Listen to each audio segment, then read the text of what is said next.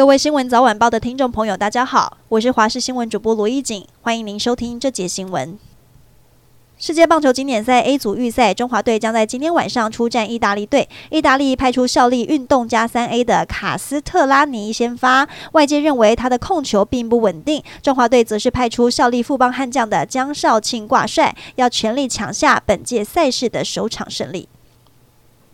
新北市板桥有一间附件器材公司，昨天早上发生死亡意外。七十岁的老板娘要搭电梯的时候，人还没进去，门也还没关上，电梯就突然失控向上升，导致当场被夹住近十分钟，送医后抢救不治。今天下午，她的家人也抵达医院相验。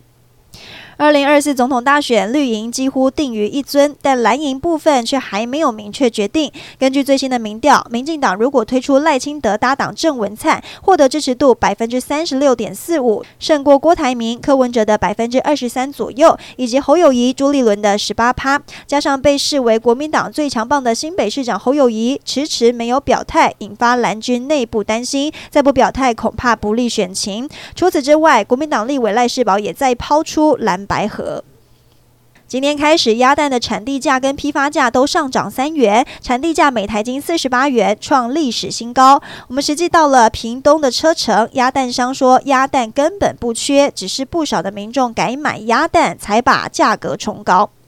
陆军金门上兵失联，有媒体报道已经身穿救生衣游到中国。对此，国防部长邱国正表示，目前还没办法证实失联的上兵是不是被中国海警救起。邱国正表示自己目前没有证据，但呼吁外界也不要用逃兵来称呼。